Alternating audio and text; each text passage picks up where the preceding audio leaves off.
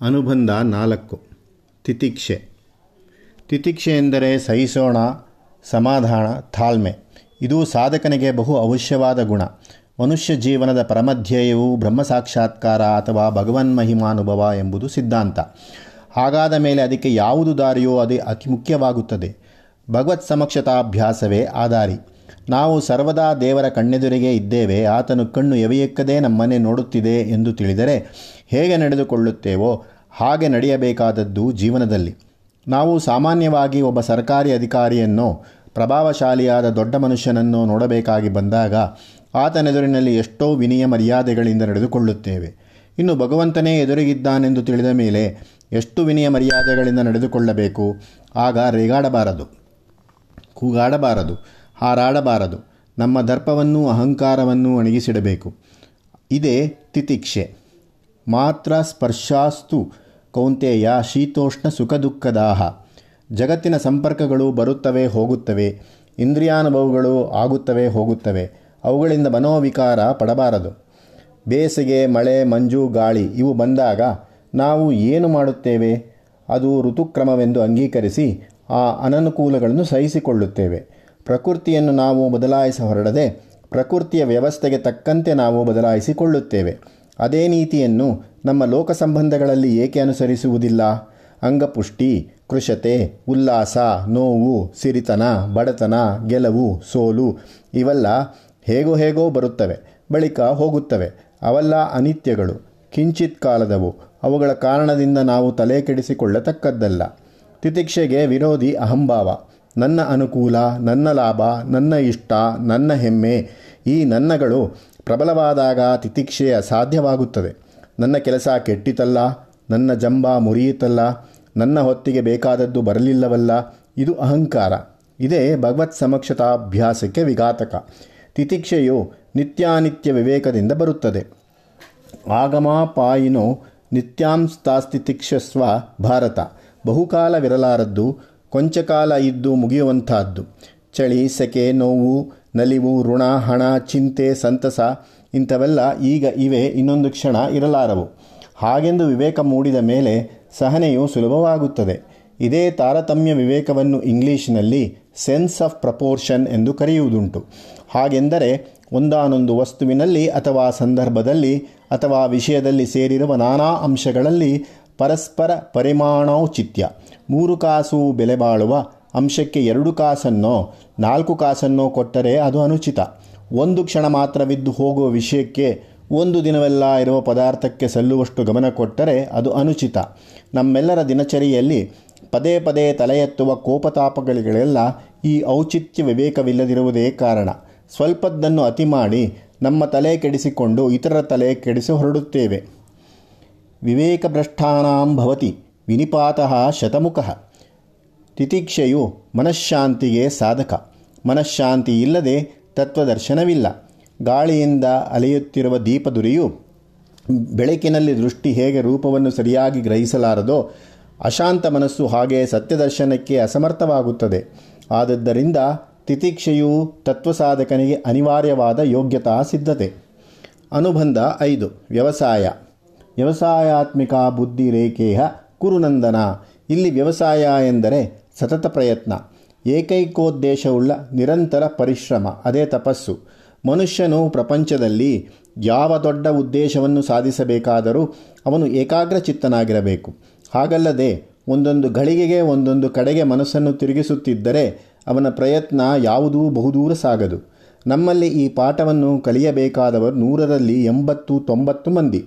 ಅವರಿಗೆ ಲೋಕದ ಆಕರ್ಷಣೆಗಳು ಹತ್ತಾರು ಇರುತ್ತದೆ. ಅವರು ಅವುಗಳಲ್ಲಿ ಒಂದೊಂದಕ್ಕೂ ಮನಸೋತು, ಯಾವ ಒಂದರಲ್ಲಿಯೂ ಕೃತಾರ್ಥರಾಗದೆ ಉಳಿದುಕೊಳ್ಳುತ್ತಾರೆ. ಉಪಾಧ್ಯಾಯ, ಒಳ್ಳೆಯ ಸಂಗೀತವನ್ನು ಕೇಳಿದಾಗ, ಆಹಾ, ನನ್ನದೇನು ಪ, ಹಾಳು ಚಾಕರಿ. ನಾನು ಸಂಗೀತಗಾರನಾಗದಿದ್ದರೆ ಎಂದುಕೊಳ್ಳುತ್ತಾನೆ.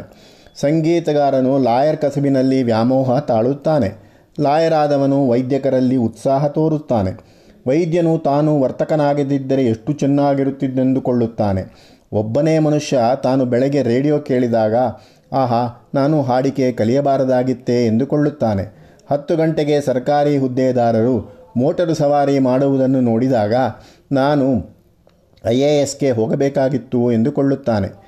ಮಧ್ಯಾಹ್ನ ಲಾಯರ್ಗಳು ಬ್ಯಾಂಕಿಗೆ ಹೋಗಿ ಹಣ ಕಟ್ಟುವುದನ್ನು ನೋಡಿದಾಗ ಅವನ ಬಾಯಿ ವಕೀಲಿಗಾಗಿ ನೀರೂರಿಸುತ್ತದೆ ಸಂಜೆ ಸಿನಿಮಾ ಮಂದಿರದ ಮುಂದೆ ಹೋದಾಗ ನಾನು ನಟನಾಗಿದ್ದಿದ್ದರೆ, ನಟಿಯಾಗಿದ್ದಿದ್ದರೆ ಎಂದುಕೊಳ್ಳುತ್ತಾನೆ. ಇದೇ ಬಹುಮಂದಿಯ ಪಾಡು.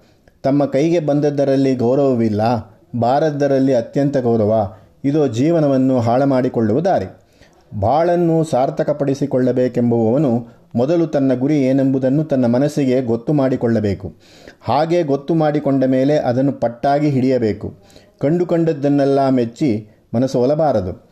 ಲೋಕದಲ್ಲಿ ಒಳ್ಳೆಯದೆಂಬುದು ಹತ್ತಾರು ಬಗೆ ಇರುತ್ತದೆ. ಸೊಗಸುಗಳು ಹತ್ತಾರು, ರುಚಿಗಳು ಹತ್ತಾರು, ಚೆನ್ನುಗಳು ಹತ್ತಾರು. ಅವೆಲ್ಲವನ್ನೂ ಒಬ್ಬನೇ ಪಡಲಾಗುವುದಿಲ್ಲ.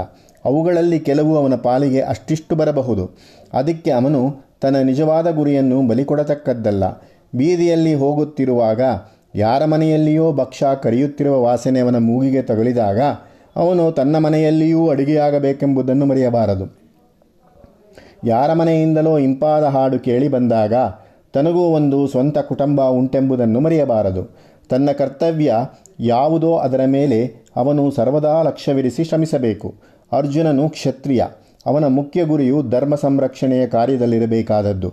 ಅವನು ಅದನ್ನು ಬಿಟ್ಟು, ನಾನು ಯತಿಯಾಗುತ್ತೇನೆ. ಪ್ರಾಣಿದಯ ಪ್ರಚಾರಕನಾಗುತ್ತೇನೆ, ಆಸ್ಪತ್ರೆಯಲ್ಲಿ ನರ್ಸ್ ಆಗುತ್ತೇನೆ ಗುಡಿಯ ಮುಂದೆ ಕುಳಿತು ಭಜನೆ ಮಾಡುತ್ತೇನೆ ಎಂದು ಮುಂತಾಗಿ ಹೊರಡುವುದು ಧರ್ಮ ಸಾಧನೆಯಲ್ಲ, ಧರ್ಮಲೋಪ. ಮನುಷ್ಯನು ಒಂದಾನೊಂದು ನಿಷ್ಕರ್ಷೆಯಾದ ಉದ್ದೇಶವನ್ನು ಇಟ್ಟುಕೊಳ್ಳಬೇಕೆಂದರೆ ಅದಕ್ಕೆ ಅಕ್ಕಪಕ್ಕದವರು ಅಡ್ಡಿ ಹೇಳಿ ಮನಸ್ಸನ್ನು ಚದರಿಸುತ್ತಾರೆ.